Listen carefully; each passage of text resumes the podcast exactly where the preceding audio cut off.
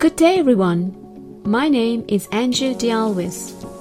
This podcast is brought to you by Ultimate Access. Full details of our business management courses can be found in ultimateaccess.net.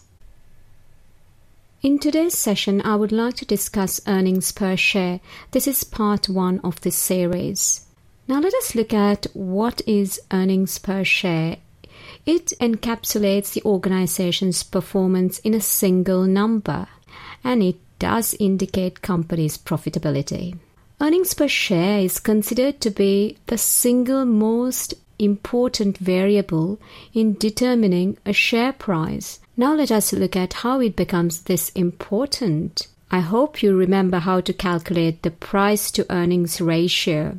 Earnings per share is a major component used to calculate the PE ratio, where E in the PE refers to earnings per share. By dividing a company's share price by its earnings per share, an investor can understand the fair market value of a stock in terms of what the market is willing to pay based on the company's current earnings.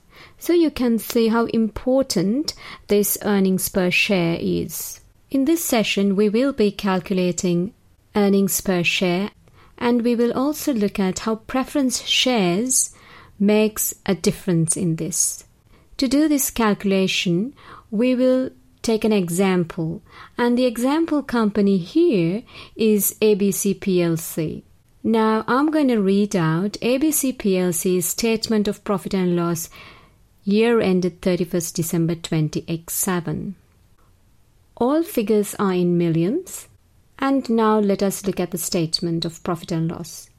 Sales or revenue 250, cost of sales 162. Therefore, they've got a gross profit of 88. Selling and admin expenses 30 million. Profit before tax is 58. Tax is 18 million and then ABC gets a profit of 40 million. Now let us see how ABC will calculate earnings per share. Accounting standard related to these earnings per shares is IAS 33. What is the definition of earnings per share? It is profit after tax, which is attributable to shareholders, divided by weighted average number of ordinary shares outstanding in that period. If there are preference shares in this particular company, we need to look at the earnings per share based on how the preference shares are classified. Because the preference shares can be classified as equity or liability.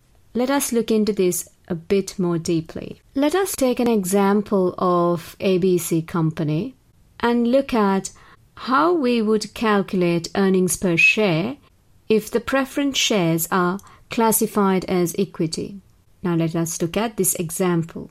ABC has 40 million 5% cumulative preference shares outstanding throughout the year and classified as equity in accordance with IAS 32. Let us look at how much you will have to allocate to the preference shareholders. It is 40 million multiplied by 5%, which is 2 million.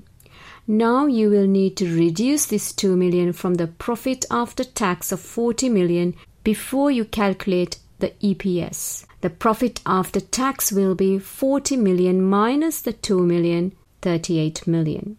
What if the preference shares are classified as a liability? Let's look at an example here. ABC has 40 million 5% cumulative preference shares outstanding throughout the year and classified as liability in accordance with IAS 32. The 2 million preference dividends would have been recognized as an expense in determining the profit for the year in the statement of profit and loss. Therefore, we don't have to do any further adjustment to calculate the basic earnings per share. In this case, the profit figure to use is 40 million. we were dealing with preference shares that was classified as cumulative. Preference shares can also be classified as non-cumulative. How would you treat earnings per shares then? ABC has 40 million 5% non-cumulative preference shares outstanding throughout the year. The profit figure to use when calculating the basic earnings per share is either 38 million if the preference dividends were declared in 20x7. However, if the dividend has yet to be declared, the profit figure for earnings per share is 40 million. In summary, I think we need to understand how the preference shares has been classified. The first scenario is where the preference shares is classified as equity.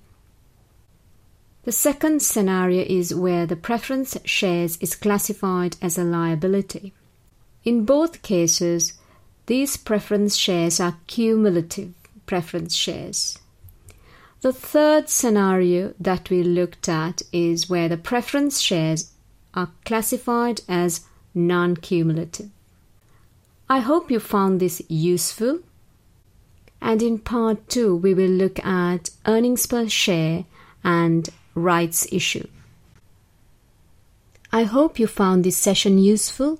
This podcast is brought to you by Ultimate Access, and I'm your host, Andrew D'Alvis. Thank you.